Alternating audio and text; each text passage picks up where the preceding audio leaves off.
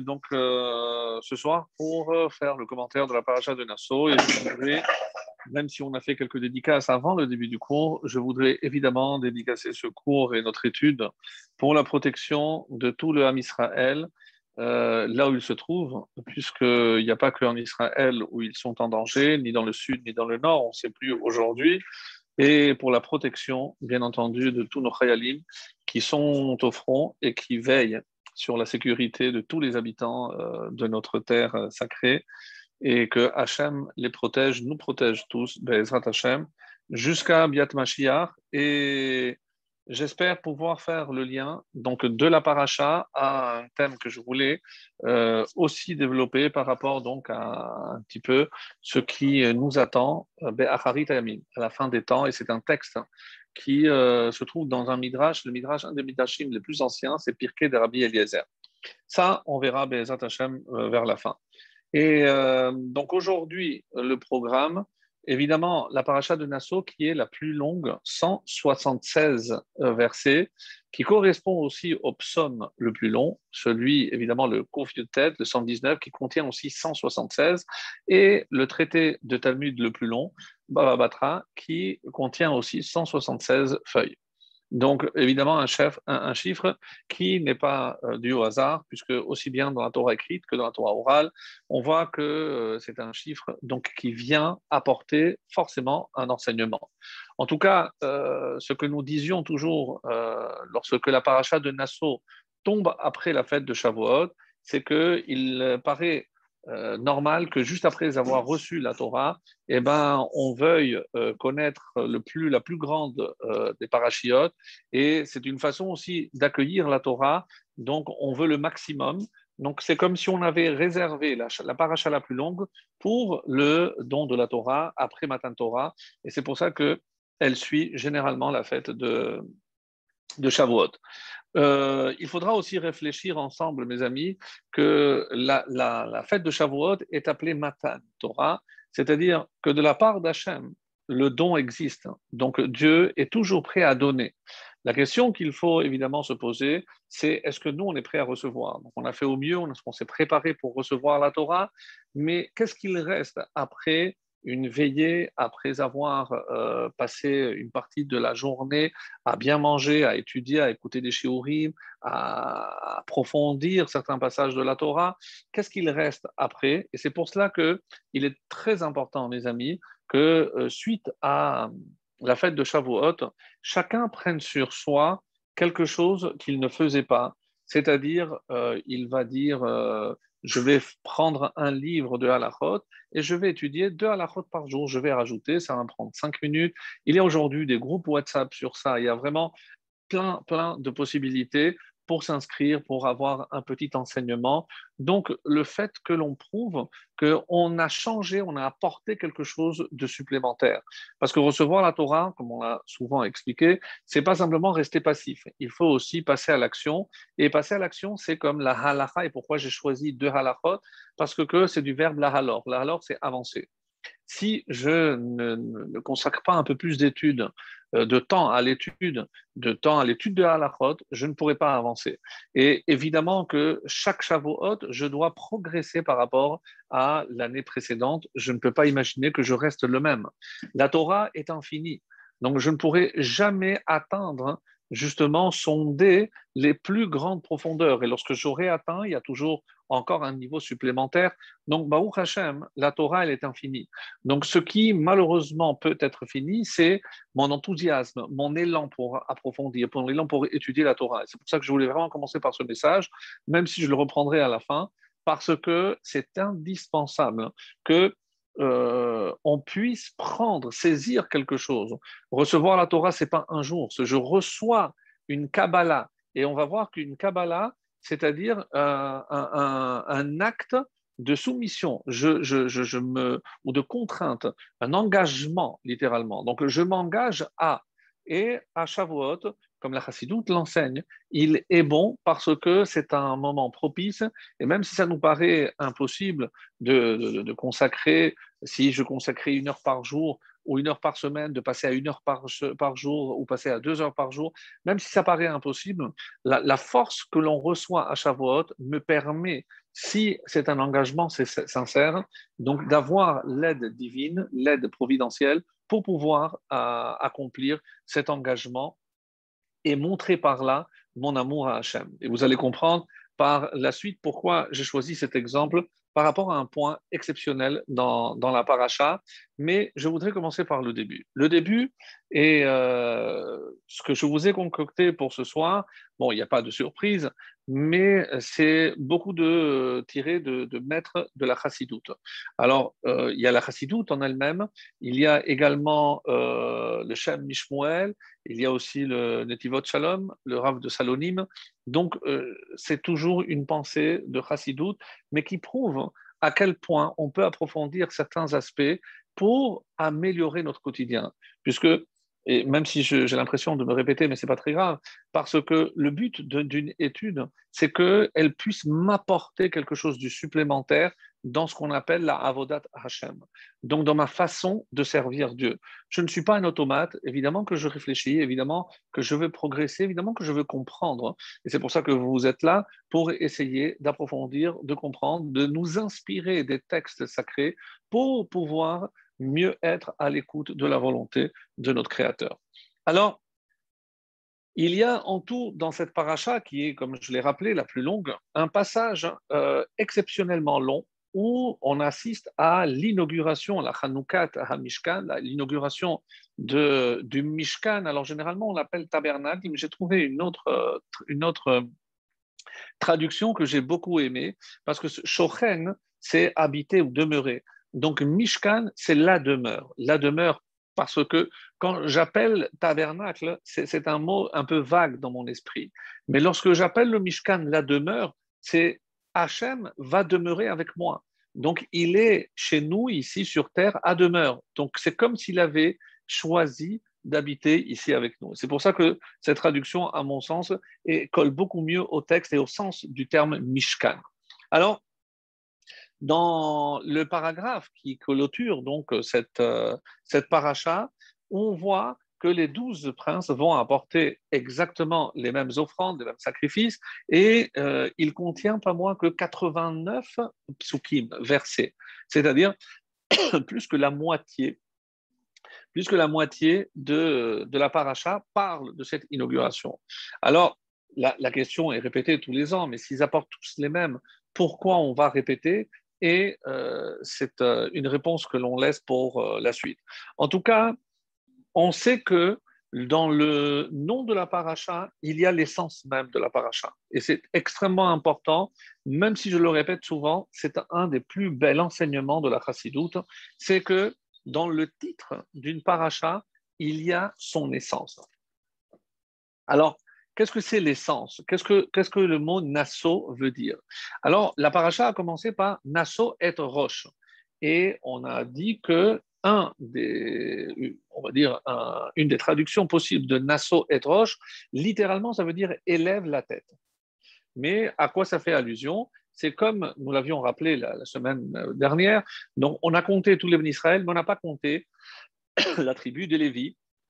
Et je rappelle que la tribu de Lévi est composée essentiellement de trois familles qui sont Kehat, euh, Merari et Gershon. Merari. Compter, on va aussi compter, et c'est cela, Pekod, rappelez-vous qu'on a appelé le livre de Bamidbar Chumash HaPekoudim, on va compter, et on avait expliqué que dans le nombre de 603 550 qu'on avait, qu'on trouvé, c'était sans la tribu de Lévi. Et là, comme elle est subdivisée en trois parties, donc on va nommer. Mais on avait aussi expliqué que compter euh, des hommes ou une tribu, c'est aussi leur attribuer un rôle. Et c'est cela, roche, roche, c'est comment tu vas utiliser maintenant ta tête. Tu vas être à la tête de quelque chose. Autrement dit, il faut comprendre que la Torah, puisque Hachem comprend et il sait sans même compter les Israël, il sait combien il y en a. Donc, c'est pour accorder une importance extrême et même dans l'ordre où on va compter, il faut comprendre que il y a aussi une importance qui va euh, du plus important au moins important, comme on va le voir dans les trois familles que nous avons citées, par rapport au rôle de chacune. Alors, on a commencé par la, tribu de la, famille pardon, de Kehat. Et Kehat, quel était leur rôle? C'était de porter le Haron. Donc, ce qui est particulier dans la tribu de Kehat, c'est que tous les instruments qu'ils portaient, ils devaient Bakatef Yisaou. Curieusement, retenez ce mot, il devait porter sur l'épaule. Donc il n'y avait pas de chariot, il fallait le porter sur les épaules. Donc, et porter, c'est aussi Yisaou. C'est la même racine que le titre de notre paracha Nassau. Donc, on a dit que ça, ça peut vouloir dire compter, ça peut vouloir dire élever, et là, on va voir maintenant que c'est aussi porter. Donc, et tout ça, c'est le même verbe. Là, ensuite, il y a la famille de Gershon. Qu'est-ce qu'ils portaient Les Yeriot et les Kaleh Chatzer donc de la partie intérieure, donc c'était les poutres intérieures. Et la famille de Merari, c'est les karchés à Mishkan, c'est la partie extérieure. Donc on va de l'intérieur des kelim qui sont portés à même l'épaule, après la partie euh, juste à l'extérieur, et ensuite le pourtour, et ça c'est la famille de Merari. Autrement dit, on va du plus sacré au moins sacré. En tout cas, c'est à nos yeux, c'est comme cela que et comment ils portaient tous ces chariots? Il y avait six chariots. Donc, trois pour chacune des, deux familles. Donc, six chariots en tout. Le chiffre de six est assez important, puisque ça, ça nous renvoie aux six jours de la création, comme si Hachem avait créé le monde pour y faire résider sa présence. Et c'est exactement ça, comme on va le voir. ce que le peuple juif a ressenti au moment de l'inauguration, c'est comme s'il sentait la Shekhinah.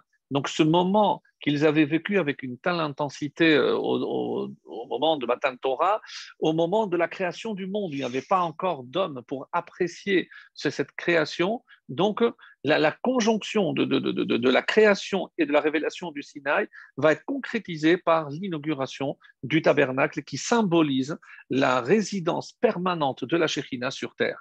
Et c'est un, on peut même pas imaginer ce que ça pouvait représenter. C'est comme si on à travers cette nuée la présence divine elle-même. Donc imaginez aujourd'hui, on n'a même pas les vestiges du temple, à part cette, cette muraille qui nous reste. Donc euh, on, a du mal à imaginer ce que ça pouvait représenter.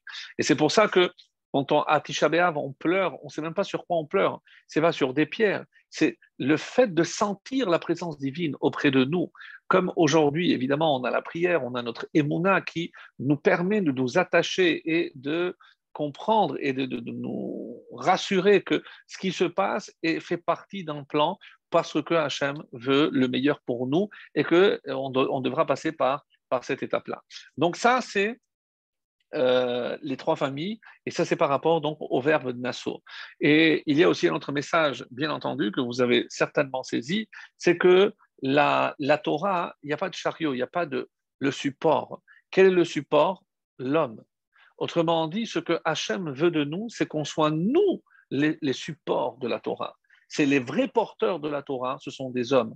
Je n'ai pas à le mettre, même lorsque je le garde à l'intérieur du Aaron, dans, l'arche, mais véritablement ce qu'Hachem attend de nous, un peu comme la famille de Kehat qui était la plus élevée, la plus proche de, du sacré, de la Torah. Donc, c'est qu'on soit le plus proche possible de la Torah. Et vous allez voir ce que le Rav euh, dans Netivot Shalom va nous enseigner à partir de là, quelque chose de très intéressant. Donc, je reviens à euh, cet enseignement de la chassidoute, comment la chassidoute voit l'ensemble de cette paracha? Donc, c'est pour avoir une vision globale. Alors, je vous renvoie aux anciens cours, euh, les années précédentes, que vous pouvez trouver euh, sur YouTube, je pense, et pour avoir d'autres notions sur la paracha. Mais ce soir, donc, on va apporter une vision neuve de, de la chassidoute. Alors, quand on utilise le mot Nessia, Nessihout ici, et comment je l'ai fait remarquer, on le voit dans Nessiim, les, les princes, c'est-à-dire ceux qui sont élevés, donc toujours la même racine. Bakatef, Yisaou, donc ils porteront. On a dit Nassau, élevé, compté. Et il y a aussi dans cette paracha un paragraphe extraordinaire qui euh, s'appelle Birkat Kohanim. Birkat Kohanim, ce sont ces trois, euh, Ces trois versets que le Kohen, lorsqu'il monte euh, sur l'arche pour bénir l'ensemble du peuple, il va répéter après le Chazan, et on retrouve aussi ce verbe Yissa Hashem Panav Elecha, qu'Hachem élève sa face vers toi. Et là aussi maintenant, je vois encore une fois, c'est que même Hachem élève la face. Ça, je ne sais pas ce que ça veut dire, comment Hachem élève la face. Euh, est-ce qu'il me regarde autrement? Donc ça aussi, on, va s'attarder, ben, Ezrat Hachem, euh, avec l'aide du ciel, donc ce soir, pour essayer de comprendre un peu plus quels sont les brachot contenus dans ces trois versets? Est-ce qu'il y a trois bénédictions? Est-ce qu'il y en a plus? Ah, Qu'est-ce qu'elles concernent? Et euh, on va s'inspirer d'un passage du Talmud extraordinaire qui nous rappelle quels sont les trois plus grands besoins d'un homme. Lorsque je donne, je demande une bracha, qu'est-ce que c'est Qu'est-ce que je demande comme bracha? Donc euh, voilà, je, vais voir un rave, qu'est-ce que je dois lui demander? Et vous allez voir à travers ce texte qui se trouve dans Moed Katan, magnifique, très court, mais qui va à l'essentiel. Et peut-être que dans un monde où on perd souvent des repères, il est bon de, de nous ramener donc à l'essence, à l'essentiel, c'est-à-dire justement les, les, choses les plus importantes que je dois demander à Hachem. Parce que des fois, on se perd malheureusement dans les détails.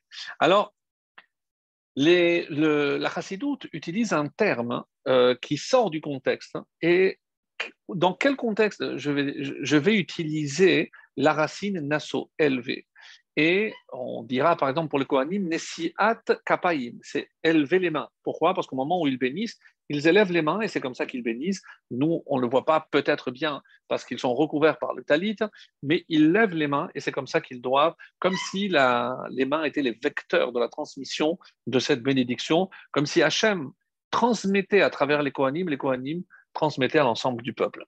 Alors, quelle est l'utilisation que la chassidoute fait de, ce terme?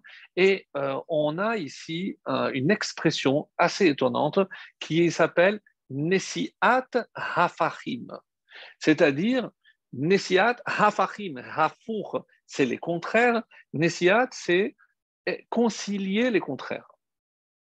Et vous allez voir à travers ce petit développement que nous fait ici la Chassidoute, dont j'ai vraiment, vraiment euh, prélevé la quintessence. Ce serait plus qu'une heure, plus qu'une heure et demie, si on voulait vraiment approfondir de manière euh, exhaustive, on va dire, tout ce que la Chassidoute a à nous dire sur ce thème, mais j'ai vraiment prélevé l'essentiel parce que je, voulais absolument le, le, partager avec vous. Qu'est-ce que Nesiat Hafachim C'est prendre deux contraires et essayer de les concilier. Et tout au long de cette paracha, je vais assister à précisément, c'est ce qu'on appelle Nesiat Hafachim. Je prends deux contraires et je vais chercher toujours à les concilier. Alors, on pourrait prendre chacune de, des étapes. Donc, on, va voir par exemple comment je vais concilier l'impureté avec la pureté. Donc, c'est aussi un des sept thèmes traités dans cette paracha lorsque quelqu'un est touché par l'impureté. Donc, je dois le mettre à l'extérieur. Donc, je ne peux pas rester proche, donc je dois l'éloigner. Mais je dois l'éloigner pour qu'il puisse se rapprocher. Donc, il y a ici un jeu de, euh, de contraire. Donc, pour rester proche, il faut s'éloigner. Et donc, euh, les Avdi, dans un autre contexte, euh, c'était le, le, slogan utilisé, puisque comme vous le savez, j'étais euh, la semaine dernière euh, encore pour euh, visiter mes parents, et, partout, dans les hôpitaux et autres, il y avait des étiquettes éloignons-nous pour rester proches. J'ai trouvé très très belle cette phrase, puisque finalement, c'est exactement ce que on va ici représenter à travers l'homme qui est impur. Pourquoi il doit s'éloigner? C'est pour rester proche, pour que on puisse le récupérer. Et donc, c'est une idée vraiment très belle. Alors, ça, c'est par rapport donc à ce que je disais donc de des, contraires. Et quelle, est, quelle, est, ici la difficulté lorsque je veux concilier deux contraires? Alors, au niveau de l'intellect, au niveau de l'intelligence humaine, il y a un moment donné où je ne peux pas concilier deux choses qui apparemment sont contraires. Alors, euh, je, je, pourrais donner plein d'exemples, mais les exemples ne manquent pas. Lorsque je sais que, par exemple, l'eau et le feu ne peuvent pas cohabiter. Alors c'est pour ça qu'on dit souvent, et le terme utilisé dans le langage de la Torah pour faire cohabiter deux contraires, deux opposés, c'est le mot shalom. Et par quoi se terminera la bénédiction des Kohanim, Birkat Kohanim, Veyasem Lecha Shalom. Donc on voit ici que ce terme de shalom, c'est quelque part faire régner deux éléments opposés. Quand on dit au Shalom Bimromav, lorsqu'il fait régner euh, la paix dans les hauteurs, c'est par rapport donc au feu et l'eau. Comment Hachem peut concilier? Dans notre euh, intellect, par, par rapport à notre intelligence, on ne peut pas appréhender cette notion de concilier deux contraires. Et c'est pour ça que certains, au démarrage avec l'étude du Talmud, ils ont tellement de mal. Pourquoi? Parce que j'apporte un avis et j'apporte un deuxième, mais c'est inconciliable. Donc on va voir après comment tous les commentaires qui vont suivre vont toujours essayer de concilier, par exemple, deux euh, avis qui sont souvent en contradiction, c'est Rashi et Tosfot, et donc après, il y a ce qu'on appelle les richonimes, les commentaires, qui essayent de trouver au niveau du raisonnement un moyen de concilier les deux avis. Alors, nous, on aurait évidemment jeté l'éponge, mais si l'huile dit blanc et l'huile dit noir, c'est impossible que je puisse euh, concilier deux couleurs qui sont opposées. Alors, dans cette paracha, eh ben, il y a justement cette notion tout au long de la paracha. Et c'est pour ça, par exemple, que je dis Nassau, et comment je peux y parvenir Mes amis, écoutez bien sur Hidouche, cet enseignement magnifique. C'est pour pouvoir concilier Nassau et Roche. Il faut que je m'élève au-delà de la tête. Ah, qu'est-ce que ça veut dire? C'est que si je reste au niveau de mon intellect, de mon raisonnement, et je ne pourrai pas atteindre cette conciliation. Alors, comment je vais faire? Et si je compte le nombre de fois que la racine nasso est utilisée dans notre paracha, et qu'est-ce que je à ma grande surprise, je par exemple Bakatef, Isaou, Nessiim, euh, Nasso, je, compte toutes les dérivés euh, de, de, cette racine, il y en a 32. 32, on pourrait faire le, le test. 32 en hébreu, c'est l'amed bet. Et l'amed bet, c'est quoi? C'est c'est le cœur. Attendez, mais je connais cette expression. Lorsque il a été question justement de construire le Mishkan, qui devait réunir le fini et l'infini, j'ai utilisé des hommes qui étaient dotés d'une intelligence qui ne relevait pas d'un savoir-faire ou d'une compréhension au-delà de la norme. Mais comment la Torah appelle cette sagesse? Chormat lève. Mes amis, ce qu'on est en train de dire ici, c'est que la sagesse du cœur est supérieure à l'intelligence et à la sagesse de la tête, du cerveau. Oui, on a toujours dit que le cerveau est au-dessus du cœur, lorsque le cœur euh, exprime les sentiments. Mais il y a au-dessus de, la tête, et c'est ce que la chassidoute nous révèle comme enseignement magnifique, c'est qu'il y a cette intelligence et il faudra que j'accède à cette intelligence pour pouvoir concilier deux contraires. Et ça, c'est ce qu'on appelle Chochmat Lev. Ce n'est pas par hasard que dans le Talmud aussi, on dit qu'est-ce que Hachem il veut? Rahamana liba bai. Plusieurs explications, mais Hachem, il veut le cœur, parce que sans le cœur, tu ne pourras pas t'élever au-dessus de ta tête. Et tu resteras quelque part limité par ta compréhension si tu n'utilises pas le cœur pour le placer au-dessus, au-dessus de ton intellect, au-dessus de ton intelligence. Donc ça, c'est... Euh, et d'ailleurs, dans le Piyut, par exemple, de, de, de donc on a une allusion au sentier de la sagesse. Mes amis, combien de sentiers netivot chorma, combien de sentiers de la sagesse lave netivot? Il y a 32 sentiers qui mènent à l'intelligence. Encore le, le cœur, encore le cœur qui est au cœur de notre préoccupation, au cœur de notre, de notre. Et si on voit l'allusion qui est faite à la fin de la Torah, la Torah termine par les Nécol Israël. Donc le mot euh, qui termine la Torah, qui clôture, c'est Israël. Et la, lettre qui ferme la Torah, donc c'est le Lamed, Lamed de Israël. Et tout de suite, j'arrive à la fin et je dois concilier avec le début. Encore une fois, la même, idée. Donc, si je prends la fin et je reprends le début, par quoi commence la Torah? Par Bereshit. Donc, si je prends la fin et le début, quel est le mot que j'obtiens? Le lamet de la fin avec le bet du début, lève. Et juste après, mes amis, qu'est-ce qu'il y a? Dans le mot Bereshit, j'ai pris le bet pour former le mot lève. Et ensuite, qu'est-ce qu'il y a dans Bereshit? Eh bien, Resh Aleph Shin, je laisse le Yud c'est Roche. C'est-à-dire, lève avant le Roche, le cœur avant la tête.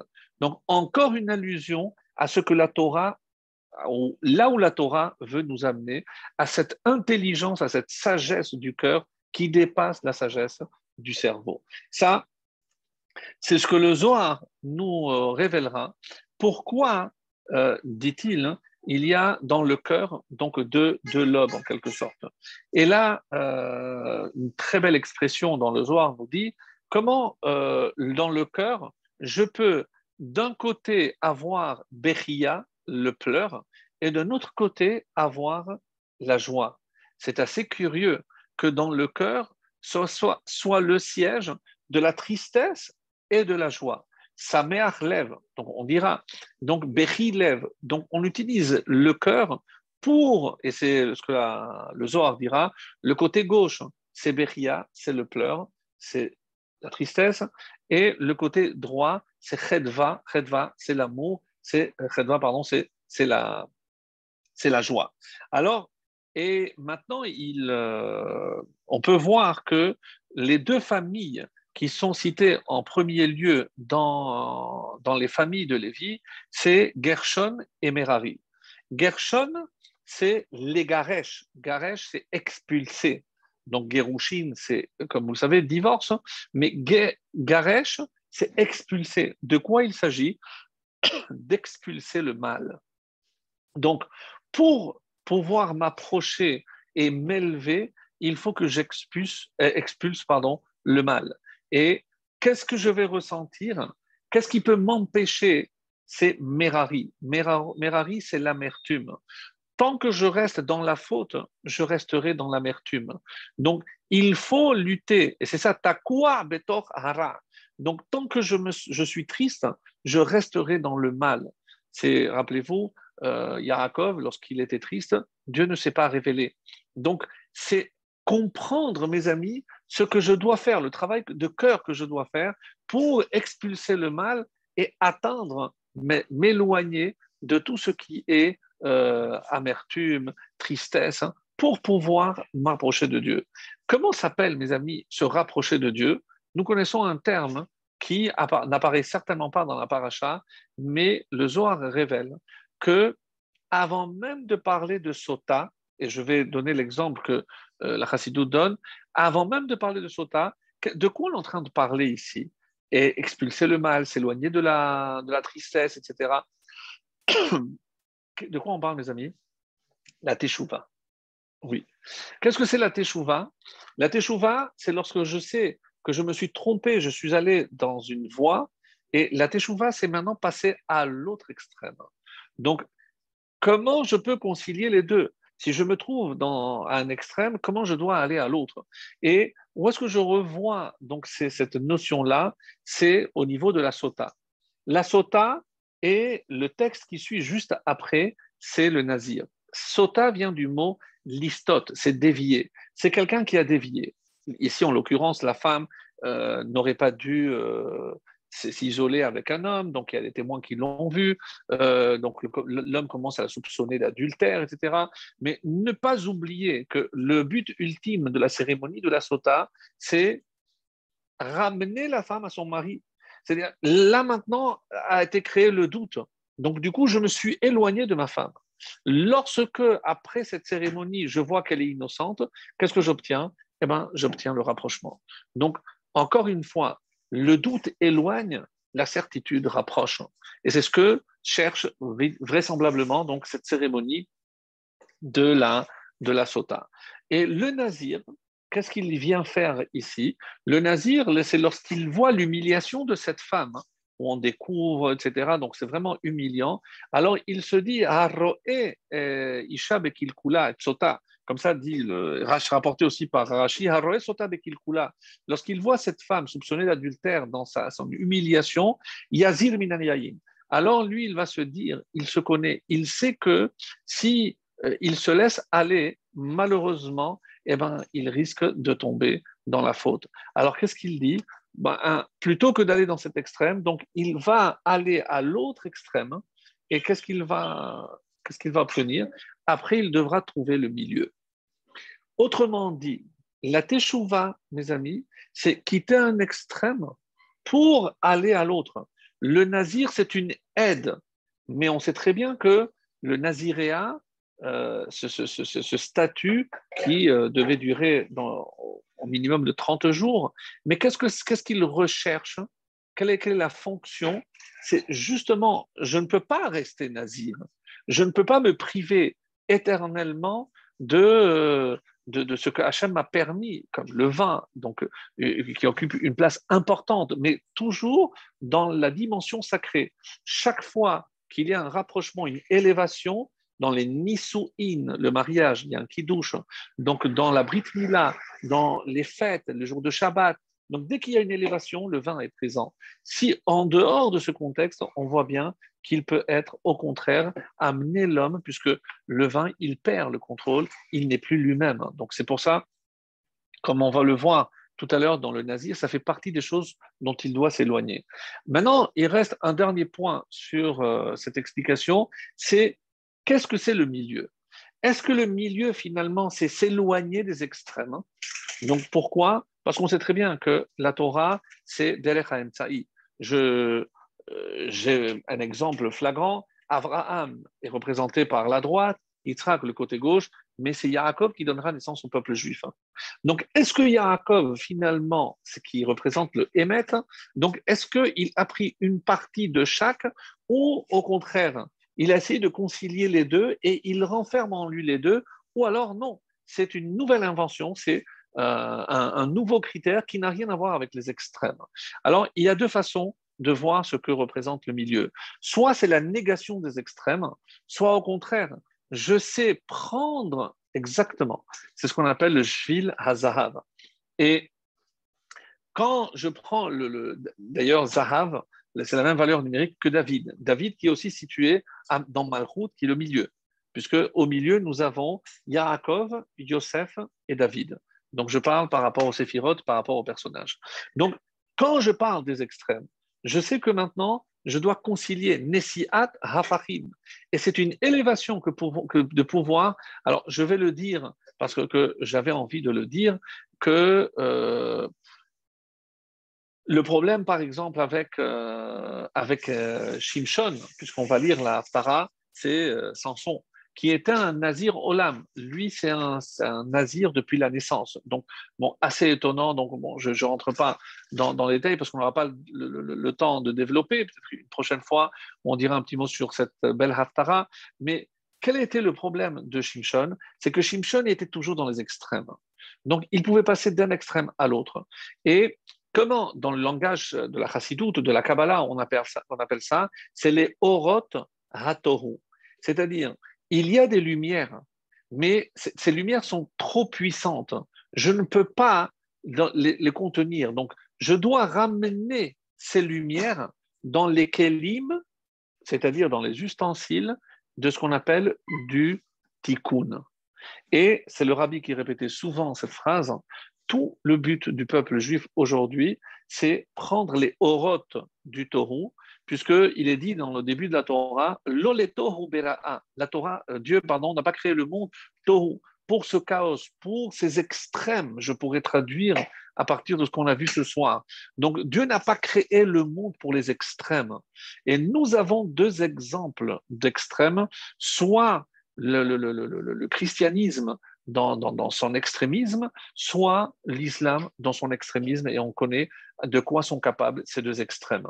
Donc ça, c'est les orotes. C'est sûr qu'il y a un message, c'est sûr qu'il y a une lumière spirituelle et dans l'un et dans l'autre. N'oublions pas, c'est que euh, un descend d'Abraham, l'autre de Yitzhak. Donc c'est sûr qu'il y a une lumière. Mais qu'est-ce qui manquait? C'est le Kéli. Le Kéli, puisque si je ne suis pas capable de récupérer cette lumière pour le tikkun, quand je dis le tikkun, c'est quoi? C'est le tikkun à Olam. c'est comme je dis dans la ligne ou les Shabéa, l'etaken olam bemalchut shakai. Donc, le but du juif, c'est de réparer le monde. Mais et quels sont les moyens que j'ai? Eh bien, justement, c'est lumière. Mais ces lumières qui sont trop intenses, hein, si je n'arrive pas à les canaliser, eh ben, le monde restera. Donc, l'oleto bera'a, et là, la chevet yitzara. Donc, Dieu a créé le monde pour être habité, pour que je sois capable d'amener ces lumières extrêmes dans ce qu'il dit que Dieu a créé pour moi, c'est-à-dire le monde.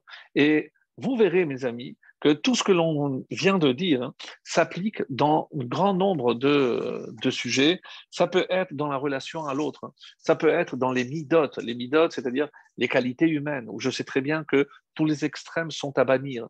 Donc, trouver cet équilibre, trouver ce, comme on a dit, donc pas de pas l'orgueil et pas trop de hanava. Les extrêmes ne sont pas bons.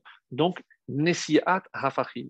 Essayez de trouver une conciliation un équilibre entre les deux extrêmes. Mes amis, c'est ça le message essentiel de cette paracha. Être capable, et c'est pour ça qu'on va faire maintenant euh, tout de suite le lien avec euh, les Birkat Kohanim, puisque tout ce passage, en passant par la Sota, en passant par le, Nazir. Alors peut-être un mot sur le Nazir pour euh, illustrer ce que nous avons dit, et ensuite on viendra à à Birkat Kohanim, puisque vraiment Birkat Kohanim, c'est très beau ce que, l'on peut apprendre de cela.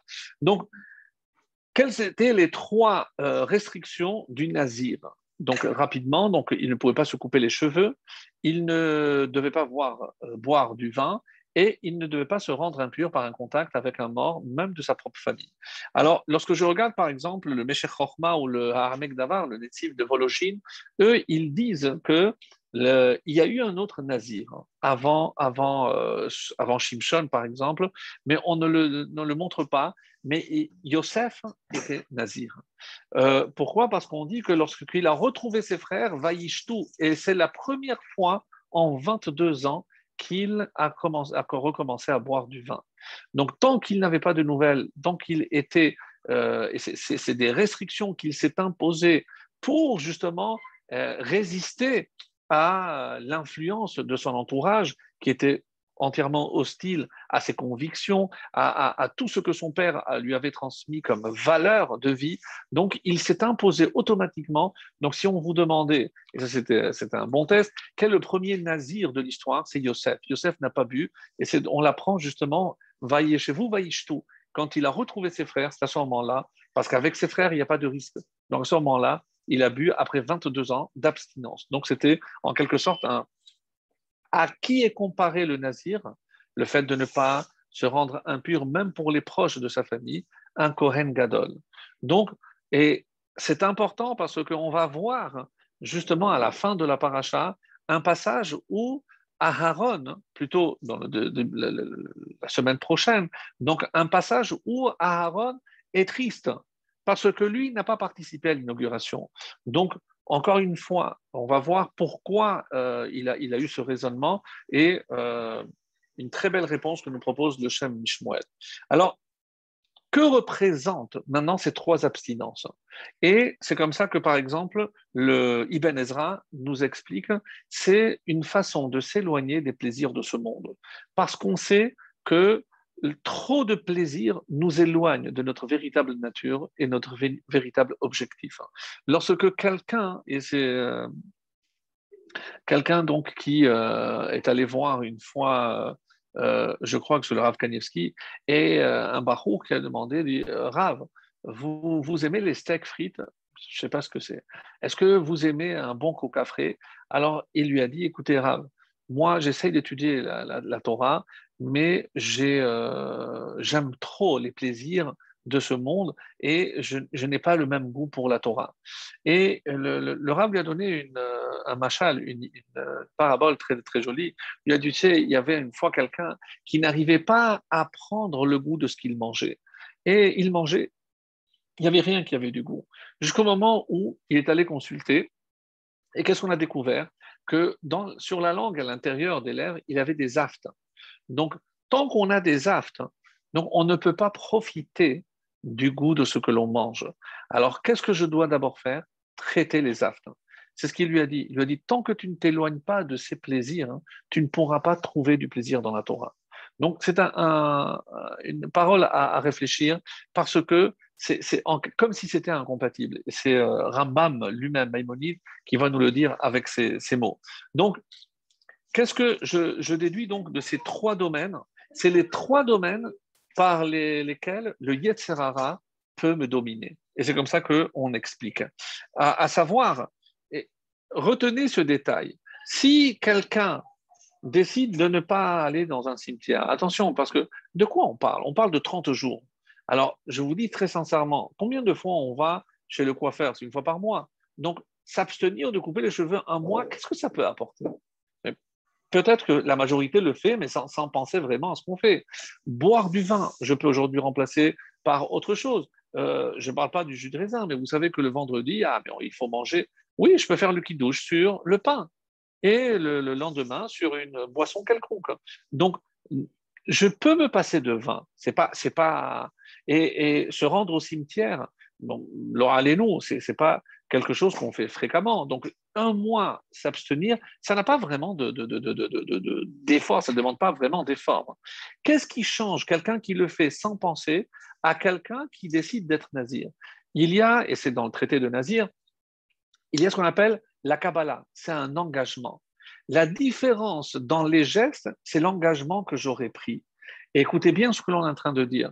Je peux faire des gestes sans m'engager, mais quand je m'engage, ces gestes revêtent une autre importance. Et c'est pour ça que c'est tellement important. Ce qui fait le nazir, c'est pas de quoi il s'abstient, c'est le fait d'avoir pris sur lui. Pourquoi? Parce qu'il a senti qu'il était attiré vers un extrême et il se dit je vais m'imposer pour aller vers l'autre extrême. Mais qu'est-ce qu'il cherche? Il ne recherche pas l'autre extrême. Il ne, veut pas, certainement pas garder le statut de nazir toute sa vie.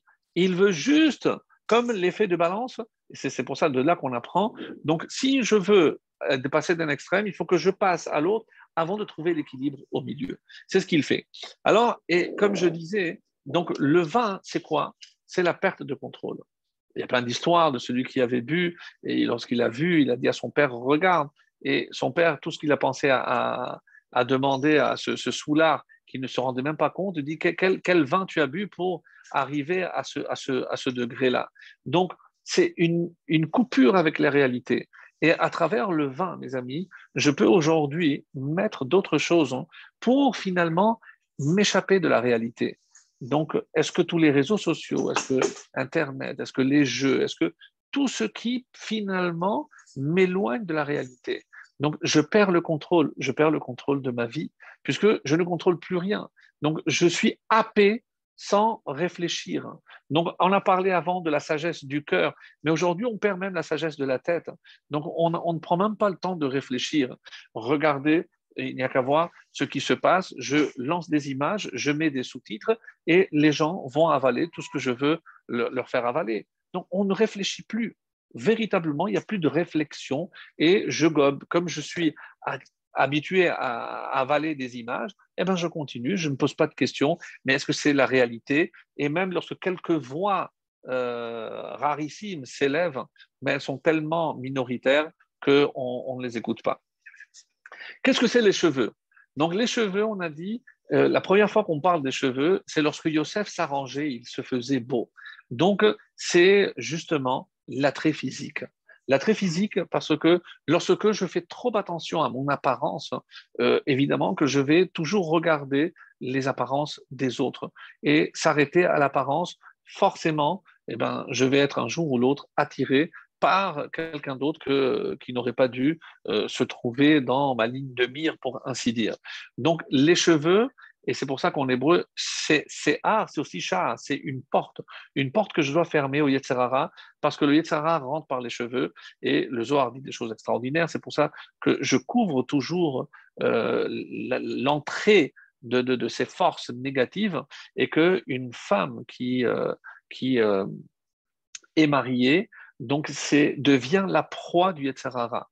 Et donc c'est pour la protéger qu'elle se couvre les cheveux pas pour la rendre euh, plus moche comme certains s'imaginent, Shalom, c'est une protection parce que c'est art, c'est sha'ar, c'est aussi une porte. C'est la porte par laquelle le, le Yeserara est euh, regardez l'histoire, euh, la première qui a été attaquée par le Sahara, appelée à l'époque Nahash, c'était Chava, donc c'est une femme.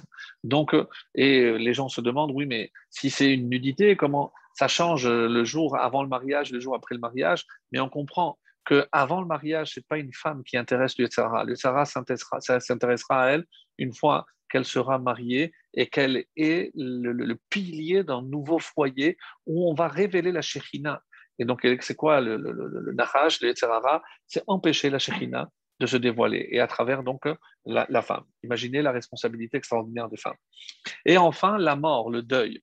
Alors, c'est vrai qu'il y a deux façons de voir, soit comme le roi Salomon, je préfère sortir d'une maison de deuil, parce que là, j'apprends la, fin de toute euh, vie et je tire des enseignements. Mais d'autres vont dire le contraire, à savoir, ben, si de toutes les façons on va tous mourir, alors autant profiter tant que je suis en vie. Donc c'est un appel au plaisir, à l'hédonisme, donc à, euh, on va dire, la non-limite dans le profit de ce monde, parce que si de toute façon c'est pour mourir, c'est un peu le raisonnement que Esav avait, euh, avait tenu à son frère euh, Jacob, mais je vais mourir, à quoi ça me sert donc tous ces, droits de, primo, de, de, de, primauté ou de, premier-né, ça ne m'intéresse pas. Anochi je vais de toutes les façons mourir. Donc, je vais profiter de ce monde. Donc, voilà un petit peu les, les, trois, les, trois, les, trois, les trois domaines. Et euh, comme on le disait souvent, et c'est vrai que des fois, on a besoin d'un élan. Et c'est ce que le nazir représente ici, c'est peut-être cet élan pour comprendre que on a besoin d'une petite aide. Et comme je le disais, euh, il y a un, un, euh, qui dit Mia Hashem ou Mia kumbim comme Hashem. Donc, qui peut monter? Donc, une chose, c'est grimper la montagne. Donc, on, ça demande beaucoup d'efforts. Mais miyakum, mais qui va se tenir? Parce que on peut accéder à des moments extraordinaires de, ferveur, mais on sait très bien que euh, ça ne va pas durer et ça va se perdre. C'est ce que le, le de Salonim, le Admon de Salonim, donc on avait déjà cité dans les pivotes euh, Shalom, Shalom Noir, euh, Brozovski, donc euh, qu'on appelle le Admon de, de, Salonim. Donc lui, il dit comme ça, c'est comme ça qu'il faut voir les trois niveaux, Kehat, Merari, Gershon et Merari. Donc finalement, il explique dans la paracha de Nassau, ces trois niveaux Benekehat, Gershon et Merari, c'est pas simplement trois thèmes différents, trois familles différentes, mais c'est chacun de nous. Parce qu'il y a des fois où on est comme Kehat, on est vraiment porté et on est capable de porter la Torah sur nous-mêmes. C'est un jour de Kippour, c'est un jour de fête. Mais après, malheureusement, on descend. Et c'est après, on passe à Merari. Mishmeret. Donc, il ne porte pas, il vérifie juste, il garde la charge qu'elle ne tombe pas. Donc, c'est une façon de, faire la Torah, mais véritablement pas avec cet enthousiasme comme Kehat, mais de loin. Donc, je, respecte le minimum. C'est comme ça qu'il dit Kachamor les massa. C'est comme un âne, il porte. Il s'en fout de ce qu'il a. Il porte, il a pour porter, il porte. Donc, il fait ce qu'il a à faire sans plus. Et Massa Beli Et ça, c'est le niveau de celui qui accomplit les mitzvot mais sans ta'am. Il n'y a pas de goût, il n'y a pas cette flamme dans ce qu'il fait. Donc, on va mettre les téphilim. Et où est-ce que je vais revoir ça? Dans les Nessi'im. Pourquoi la Torah répète? Parce que c'est les mêmes gestes, mais ce n'est pas le même cœur. Ce n'est pas la même pensée. Et même si le Zohar dit que chacun a eu des cavanotes différentes, c'est pour ça que je ne peux pas comparer, même si c'est la même chose. Aujourd'hui aussi, on met tous les mêmes tefilines. J'achète les mêmes tefilines que l'autre. Je vais les mêmes de la même façon. Mais ça n'a pas la même valeur. Parce qu'il y a la dimension humaine qui diffère d'un homme à l'autre. Et de la même façon, comme dit euh, Rambam, que nos visages sont différents, nos pensées sont différentes, mais j'ai envie de rajouter que même nos actions sont différentes, même si on fait le même geste. Donc c'est ce qu'il dit. Donc, et, euh, c'est ça Merari. Et cette amertume, qu'est-ce qu'il voit il, il se dit, de toute façon, ce que je fais, je, je vais le faire, mais il, il, ne voit pas de réussite dans ce qu'il entreprend. Donc, il est amer. Il fait quand même les mitzvot, mais de manière amère.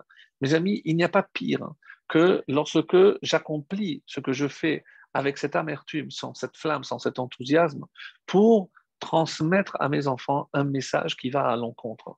Parce que d'où est Hachem Besimcha? Si je ne peux pas servir Dieu dans la joie, alors où je vais aller puiser toujours cette, euh, cette joie? Eh bien, c'est exactement ce que l'étude est censée m'apporter. Parce que l'acte est le même, mais je dois m'investir pour ne serait-ce que montrer à mes enfants que euh, la Torah est belle, que ce que je fais, je le fais vraiment parce que je le ressens, pas comme euh, un acte mécanique sans, vie, dénué de sentiments. C'est ça ce qui serait catastrophique. Alors, c'est comme ça qu'il dit. Et pour servir Dieu, il conseille, lui, de commencer à l'envers, c'est-à-dire de commencer par le niveau le plus bas. Même si tu le fais sans sentiment, commence, fais-le. et il donne une, une, une, phrase extraordinaire, j'ai beaucoup aimé. Pourquoi? Shemina Aretz en. Je dois commencer par le plus bas, c'est-à-dire la terre. Pourquoi? Parce que de la terre, je ne peux pas tomber plus bas. Donc, je commence par le bas et c'est à partir de là que j'essaie de m'élever. Qu'est-ce qui se passe dans certains, et puisqu'on a parlé de la teshuva, vous avez compris qu'on retrouve cette notion, si la teshuva, je commence très haut, de très haut, je peux tomber. Et plus je suis haut, plus je me fais mal en tombant. Et c'est ce qui, malheureusement, euh, est visible autour de nous des fois lorsque des gens se disent Ah, il commence trop fort et la, chute est catastrophique, elle fait mal. Donc, ici, ce que nous conseille ici euh, le rab de Salonim, c'est de commencer par le bas, puisque euh, de la terre, je ne peux pas tomber. Je, suis déjà au niveau plus bas. Et donc, je ne peux que progresser, je ne peux que m'élever. Et c'est comme ça comme les gens qui disent oui, mais pour l'instant, tu me dis de mettre des tefilines, mais je, ne ressens rien. comme, l'histoire de ce rave, un jour qui était dans un aéroport, il a demandé à quelqu'un s'il voulait mettre les tefilines, donc il a compris qu'il était juif, il a dit non, non, pas devant tout le monde et tout. Et euh, cinq minutes après, il est venu, il a dit donne-moi les tefilines, je vais les mettre. Qu'est-ce qui avait changé? C'est qu'un peu plus loin, il y avait quelques musulmans qui avaient sorti le tapis, ils ont commencé à faire le prière. Je dis quoi? Eux n'ont pas honte et moi je vais avoir honte de servir mon créateur. Donc il a mis les tefilines grâce aux autres. Bon, peu importe. Mais même si c'est, encore une fois, mu par un sentiment qui n'est pas noble, c'est pas les Shem Shamaïm. C'est ça la différence. C'est que le vrai nazir, c'est celui qui arrivera à faire les Shem Shamaïm. Et euh, même si euh, comme on, avait rappelé euh, les années précédentes, la, majorité des Chachamim ne sont pas pour, en faveur de, ce, système d'abstinence, parce que la Torah n'a pas été donnée pour nous abstenir de ce que la, Torah nous a permis. C'est vrai qu'avec des limites, avec une retenue, mais pas entièrement. Donc ça, c'est le Shem Shamaim, et c'est ce qu'il dit. Donc, même s'il n'a pas encore cette émouna euh, extraordinaire. Mais il le fait par émouna, il appelle ça émouna pshuta. C'est une foi simple, comme celle, j'ai envie de dire, de nos grands-mères. Elle, elle faisait, elle murmurait, elle, parlait avec Dieu, elle n'avait pas besoin de livres. La majorité des fois, malheureusement, ne savait même pas lire, mais ça ne les empêchait pas de s'adresser au Créateur du monde, avec leur langage, avec leurs mots. Ça, c'est Emouna Pshuta. Et c'est le meilleur début qui soit. Parce que je n'attends rien en contrepartie. Je sais que Hachem peut tout, et c'est pour ça que je vais conclure après avec les brachot. Qu'est-ce que je suis censé demander à Hachem? En tout cas, j'avais dit que le, Rambam le dit d'une manière assez extraordinaire, c'est qu'il le cite, je vais vous le lire directement, c'est dans Ilchot Talmud euh, le chapitre 3 et la halacha 6. Mishenesa olibo lekayem mitzvah. Regardez, on, retrouve cette expression aussi, Nessa Olibo, qu'on avait vu par rapport au don que je, pouvais apporter au, Mishkan pour la construction, l'érection du, tabernacle, de la demeure divine. Donc, Nessa Olibo, celui qui est porté par son cœur littéralement. Un homme, donc, on va dire, motivé euh, par son cœur, l'ekayem mitzvah, pour accomplir une mitzvah, karaoui, de façon correcte. Euh, veliot murtar Torah, et pour porter la couronne de la Torah.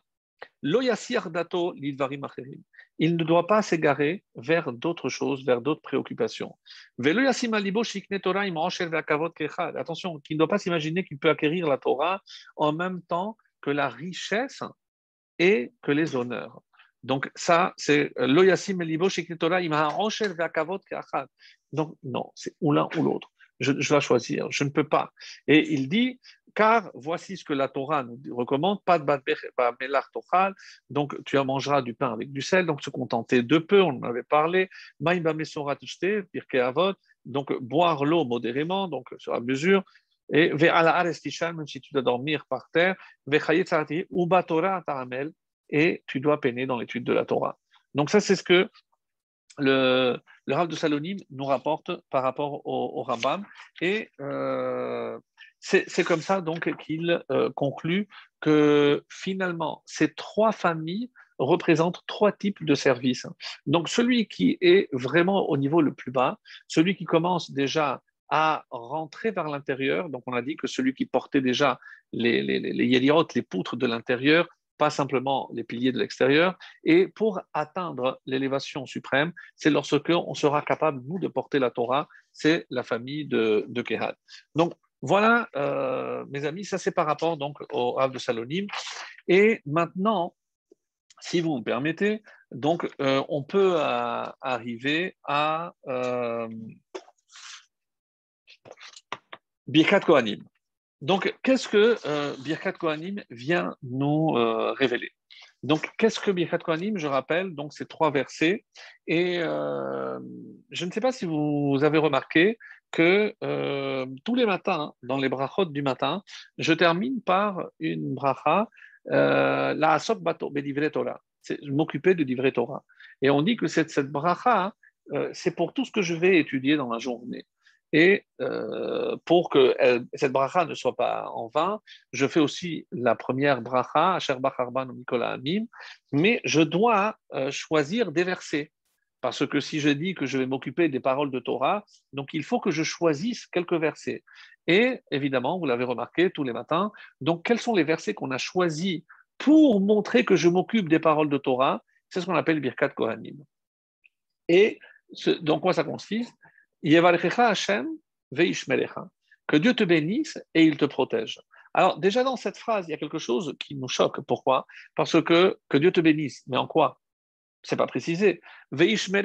qu'il te protège, c'est magnifique. Donc, je sais qu'il y a une protection.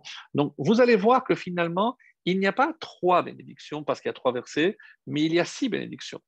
Donc, il y a ce par quoi Dieu me bénit et ce, la conséquence. Dieu doit me donner quelque chose et protéger, mais je ne sais pas ce que c'est. La deuxième, il y a El Hashem Panav Elecha Vichuneka, que Dieu éclaire sa face vers toi et te donne grâce. Vichuneka, Chen, c'est la grâce. Alors qu'il te fasse sympathique, que les gens trouvent grâce à tes yeux, que tu trouves grâce aux yeux des gens. Donc, je veux bien. Mais qu'est-ce que ça veut dire que Dieu éclaire, qu'il illumine sa face? Que ça veut dire illuminer la face? Je ne sais pas ce que ça veut dire. Et enfin, la, troisième, c'est Yissa Hashem Pana Veyasem, que Dieu élève. Donc avant c'est éclairé, maintenant il élève Yissa, la même racine que Nasso, il élève sa face vers toi, Veyasem Lecha Shalom, et qu'il place en toi le shalom. Alors, le shalom, la paix, ça je comprends, tout le monde comprend qu'on veut être en paix, on veut être en harmonie, c'est magnifique. Mais les trois premières, c'est-à-dire les vraies bénédictions, je ne sais pas de quoi ça parle. Qu'est-ce que je suis en train de demander à travers ces trois bénédictions? Alors, cette étude est basée encore sur un autre racine qui euh, s'appelle le, prix euh, Tzadik, Rabbi Tzadok HaKohen. Donc, et il euh, nous renvoie à une Gemara qui est, comme je l'ai dit, dans Moed Katan, la page 28a. Alors, vous pourrez après voir euh, plus de détails, mais j'ai trouvé que c'était extrêmement intéressant puisque Rava ici nous dit quelles sont les trois choses auxquelles un homme doit s'attacher, quelles sont les trois choses qu'on doit demander. Alors, Rava, Amar Rava, voici ce que Rava a dit. Chaye, bene, umzone. Chaye, la vie, la durée de, vie. Bene, les enfants, le nombre des enfants, la stérilité, la non-stérilité, la fécondité, avoir des enfants. Ou et ce sont les moyens, littéralement nourriture, de subsistance. Et il dit talia milta. Ce ne sont pas des choses qui dépendent du mérite. Alors, on va voir, attendez, avant de commencer. Talia milta, mais ce sont plutôt des choses qui dépendent mazala, du mazal, des astres.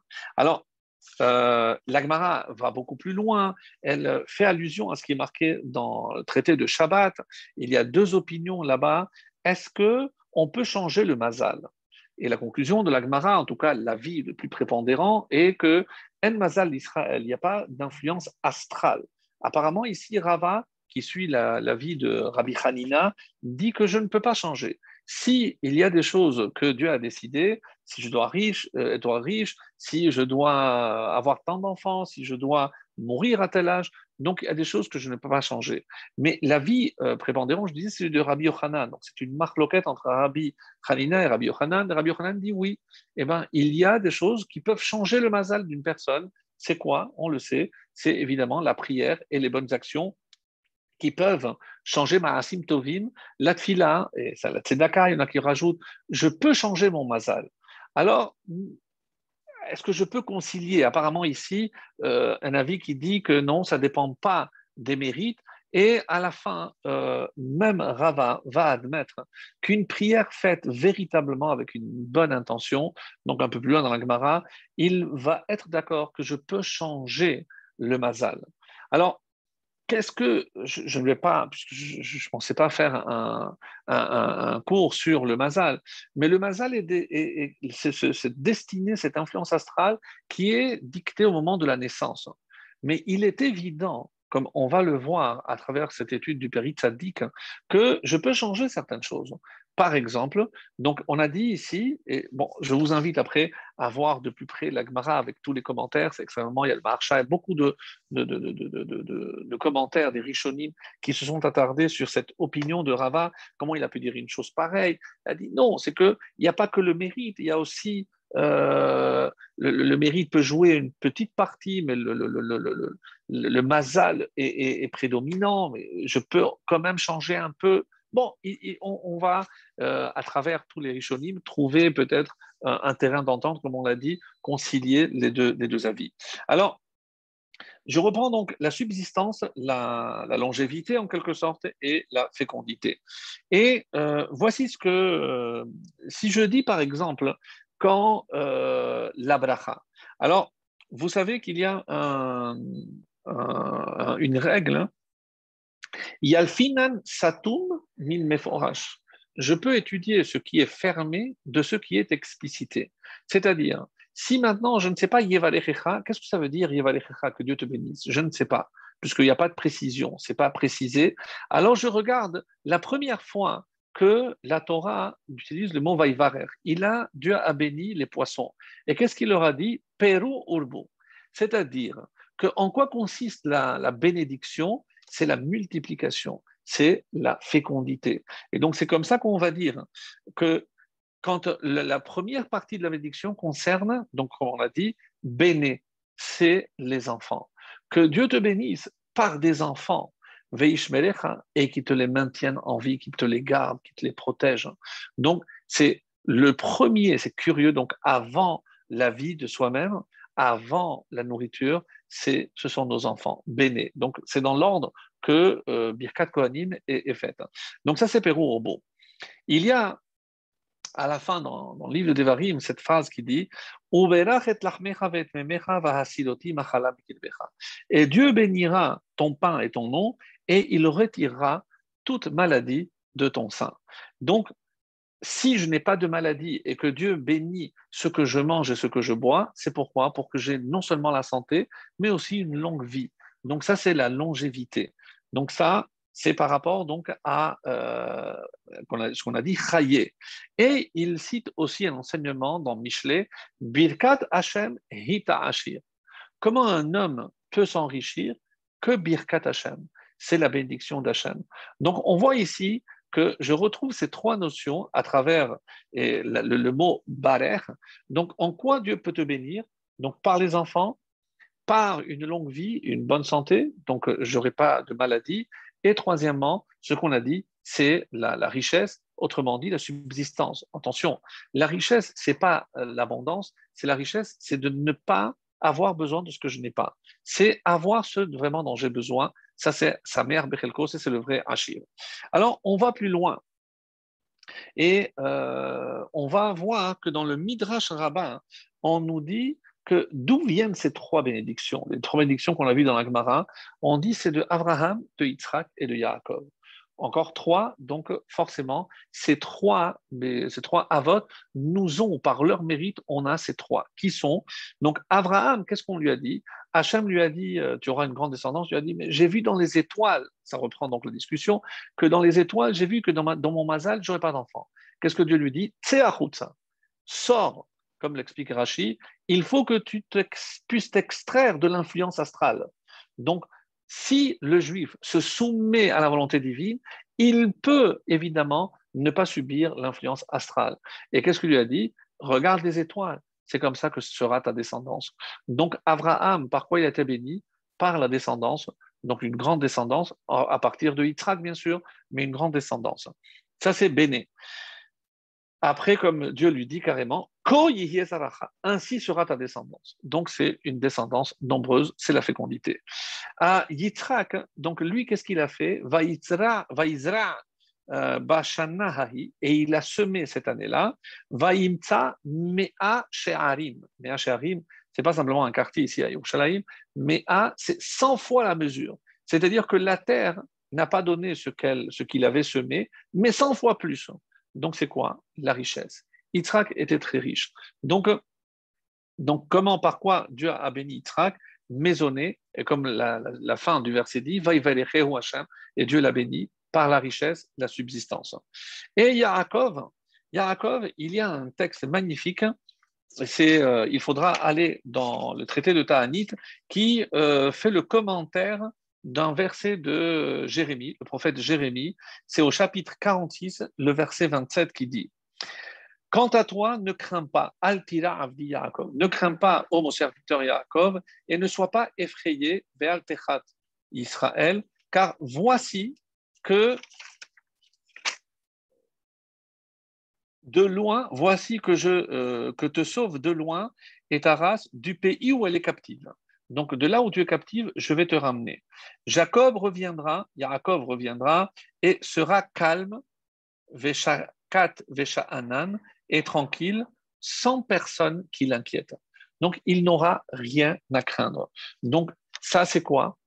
Et c'est ce que la, la Gemara va expliquer c'est que Mekish Zarolo, qu'est-ce que ça veut dire que Yaakov va revenir à la fin des temps euh, mais, Yaakov, non, Yaakov va nous le mettre. Pourquoi? Mekish Zarolo, on a comparé sa descendance. Tant que sa descendance est en vie, c'est comme si Yaakov Avinu est en vie, c'est-à-dire ici, c'est la longévité.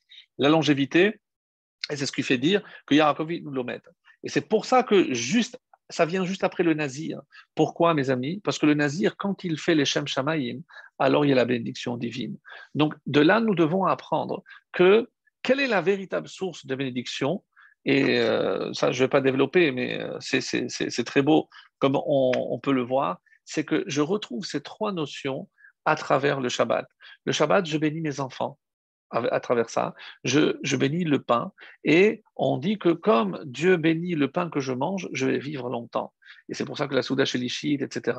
Donc, ces trois notions, je trouve à travers le Shabbat. C'est-à-dire, si Mekor Aberacha. Quelle est la source Et on le dit dans le Chadodi. Quelle est la source de la bénédiction C'est le Shabbat. Celui qui respecte Shabbat, c'est comme ça qu'il euh, est dit, parce que le Shabbat, c'est le vecteur de la bénédiction. Ta hayim zahu, comme on dit dans la Hamida, dans le, dans le Moussaf, ceux qui goûtent le Shabbat, hayim zahu, ils méritent la vie. C'est comme s'ils pouvaient vivre éternellement. Donc, ça, c'est, mes amis, par rapport aux bénédictions. Et même si euh, on n'a pas le temps de faire le, le Shem je, je, nous le réserve pour la, semaine prochaine. Mais je voulais absolument euh, revenir sur euh, la fin de la paracha et je terminerai avec l'actualité dans les 10 minutes qui nous restent. À la fin donc du chapitre 7, il dit Au jour où Moshe a eu achevé d'ériger la demeure, on a dit, la, le Mishkan.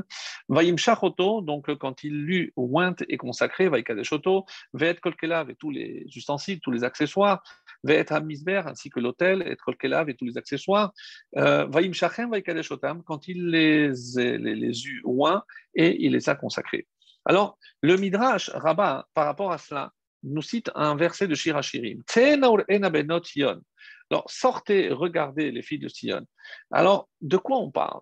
De, qu'est-ce qu'elles vont voir, qu'est-ce qu'elles avaient à voir? Eh bien, le Midrash ici dit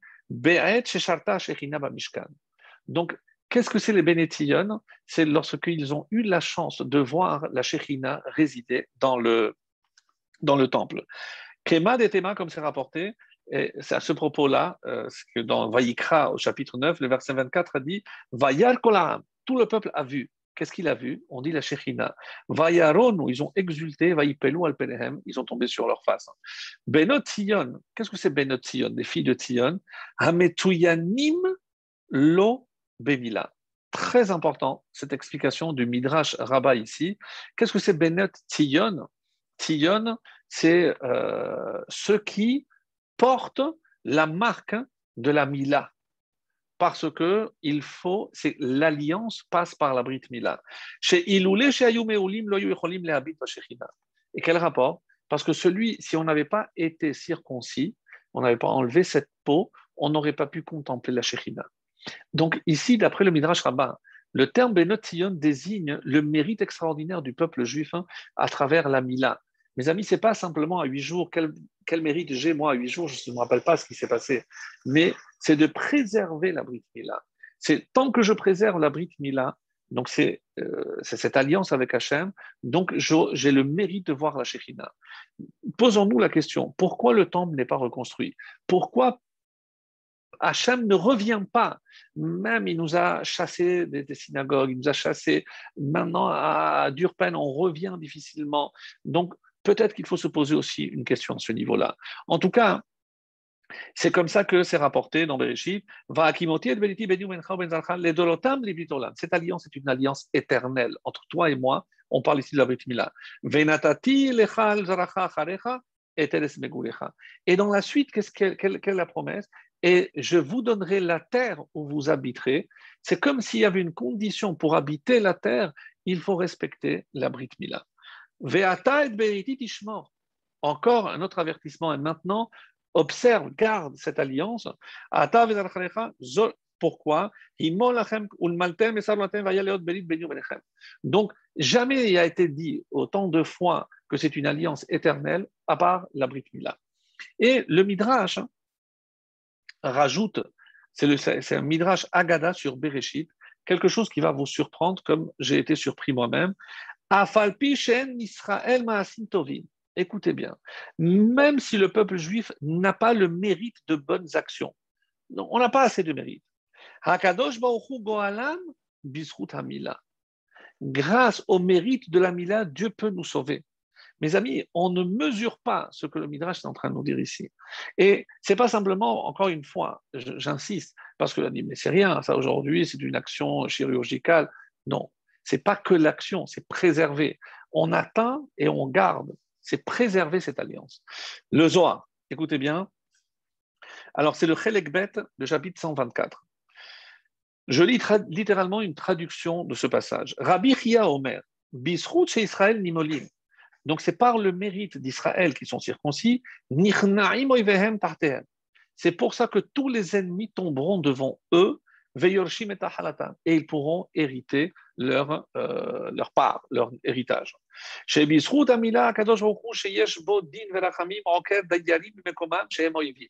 Parce que par le mérite de la Brit Mila, Dieu peut arracher d'autres habitants qui occupent notre terre, les renvoyer et décider que maintenant c'est vous qui habitez. Et maintenant j'ai décidé que c'est à vous d'habiter cette terre. Évidemment, vous avez compris où je vais en venir. Le Zohar à Kadosh, toujours dans le Chelek Bet, chapitre, le, chapitre 32, dans la paracha de Vaïra, dit Bon écoutez bien, mes amis.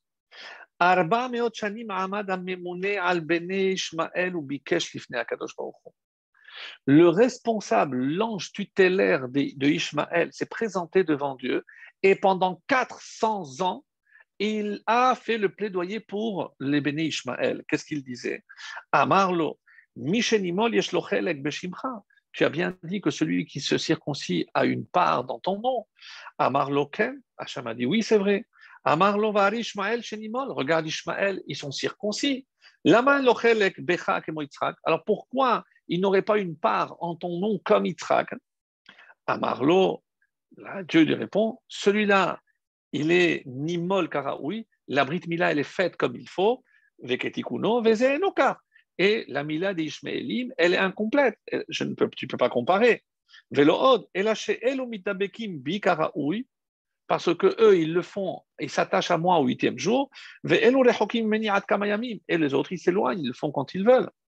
Amar lo asar, le, le sar, l'ange tutélaire, littéralement le, le prince des Ishmaelim, Veim kolze kevan shenimol lo yelo et alors même sur la mila qu'ils ont, ils n'auront aucune récompense.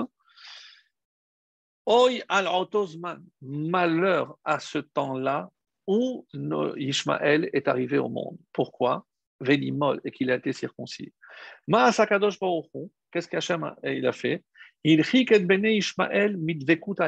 Il les a éloignés. Ils ne pourront jamais atteindre le niveau d'attachement à Hachem comme le peuple juif. Venatan chelek lemata. Alors, il devait leur donner une compensation. Ils ne peuvent pas avoir une part dans le monde futur. Il leur a donné une part où sur la terre d'Israël. Grâce au mérite de la et ils vont diriger, ils vont contrôler la terre d'Israël. Zman Harbe, un long, longue période, période ottomane, Jordanie et autres. Shehir Reka Mikol, pendant qu'elle sera vide de tout. Parce que ça correspond à leur Mila qui est vide, qui n'a pas de sens. Ben. Et ils vont retarder le retour définitif d'Israël sur sa terre. Ben jusqu'à que ce mérite arrive à sa fin.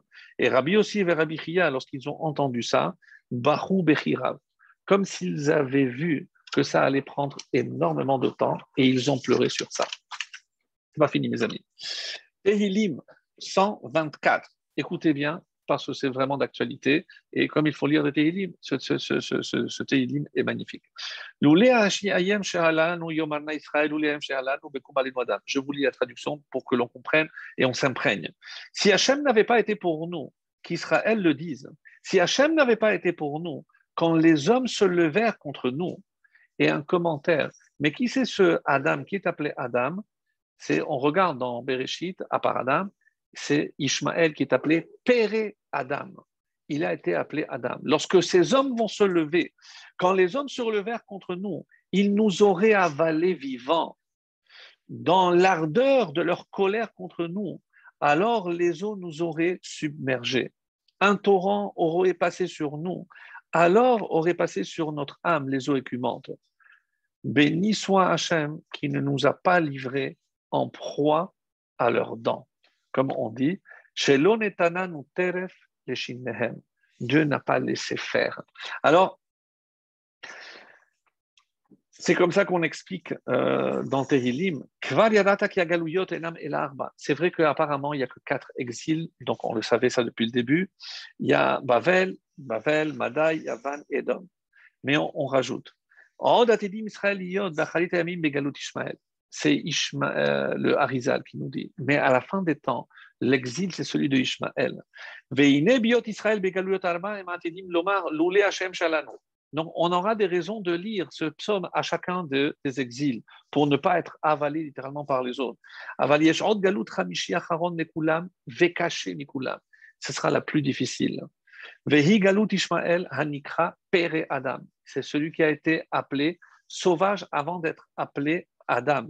Et l'explication, le Targum dit marod Littéralement, ça va être un meurtrier. Son but, c'est de tuer. Il n'a pas d'autre idée en tête. Mes amis, ça n'a pas changé. C'est des textes qui existent depuis longtemps. Il n'est même pas comparé aux animaux, parce que les animaux, ils ne tuent pas pour tuer. Ce psaume, c'est par rapport à Ishmaël, par, rapport à la fin des temps. Et c'est pour ça, c'est comme s'il avait profité de tous les autres exils pour nous affaiblir, pour nous tomber dessus. Pirke de Rabbi Eliezer, j'avais dit, le chapitre 30, mes amis, écoutez bien. Rabbi Ishmael Omer.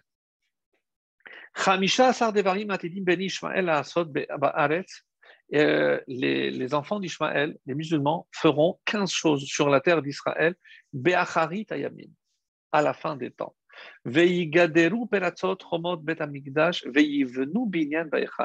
Ils vont exploser, ou ils vont, d'après certains, ils vont mettre leurs barrières et ils vont construire, Et à la place du Echal, ils vont construire Al-Aqsa. Alors, parmi les choses, je n'ai pas tout, rapporté les 15 choses, mais écoutez, comme c'est assez étonnant, Veyarbe Sheker, le mensonge va augmenter. Écoutez les médias, il n'y a pas besoin ici de Ishmaël, allez en Europe, pareil. Comme si la, vérité allait être enterrée. On ne veut pas de vérité. Ils vont éloigner la loi. Donc la loi, l'ONU, euh, vont, être, vont éloigner de la vérité. Ben David, et ça c'est le plus beau. Mais attention, parce que c'est à leur période, c'est pendant l'exil de Béni Ishmael que se lèvera Tzemar ben David, cette pousse, fils de David, le Mashiach. Atidin Béni Ishmael, la Sodbaret, donc voici ce qu'ils ont, ils, devront faire trois guerres. D'après la majorité des opinions, ces trois guerres sont finies. Et pour terminer sur une note beaucoup plus positive, bien sûr, c'est toujours parce que de Rabbi Lézer, on dit qu'il y a six qui ont été appelés euh, avant même de naître. Nikra'u bishmotan atfelon Avant de naître. Elohim Yitzhak, tu l'appelleras Yitzhak, Yishmael, Moshe Rabbeinu, Shlomo, Yoshiyahu ou Shmoshel Mashiach. Et tous ont un lien avec le Mashiach. Yoshiyahu est le roi qui a gardé l'arche à la destruction, avant la destruction du premier temple. Et Shlomo, évidemment, celui qui a construit. Moshe Rabbeinu, celui qui nous a donné la Torah. Yitzhak, celui qui est le, le, le, le père qui est, né d'une Mila qui a été circoncis à huit jours. Donc, tout a un lien avec la, la, fin des temps et les temps messianiques. Et pourquoi on va l'appeler Ishmael?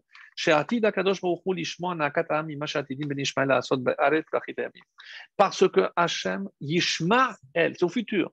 Hachem écoutera la plainte des bénis Israël lorsque, à cause de ce que bénis Ishmael vont faire, la à la fin des temps. Les fichach nikra shemo Ishmael, qui, veut dire Shenemar Ishmael veyanem. Mais le plus beau, c'est ce que la conclusion, c'est que Hachem va écouter et va nous répondre. Mes amis, on a ici la solution. Qu'est-ce que Hachem attend? C'est qu'on le supplie, c'est qu'on l'invoque. C'est Baruch Hachem, comme certains disent, euh, on peut imaginer le nombre de morts sans le dôme de fer. Qui a donné, qui a doté d'intelligence Celui qui a eu l'idée de faire le dôme de fer? Donc, ne nous perdons pas dans les détails. Sachons que le vrai dôme, le dôme qui nous protège, c'est Akadosh Baruch qui peut étendre sa protection sur tout. Donc, devant de telles souffrances, devant de, de telles menaces, donc, il faut élever notre voix. Et pour que Hachem nous entende, nous sommes sans l'ombre d'un doute à la fin, Acharit Ayamim tout ce que je viens de lire, le Zohar, dans le Midrash, Pirkei Lezer, nous prouve une seule chose, c'est qu'on est en train de toucher du bout des doigts le Mashiach. Qu'est-ce qu'on attend? C'est qu'on élève notre voix, que Hachem puisse entendre Ishma Kel, Veya Anem, qu'il puisse nous répondre pour qu'on soit tous méritants, sans avoir à souffrir davantage. Donc, comme c'est marqué dans Bereshit, Kishama Hachem Elonia, parce que Hachem, quand on le supplie, il nous écoute. Qu'Hachem écoute nos prières, mes amis. On se retrouve dans la paix et surtout dans Biat HaMashiach avec la reconstruction du temple et qu'on puisse contempler très très vite la Shekhinah ici à Yerushalayim.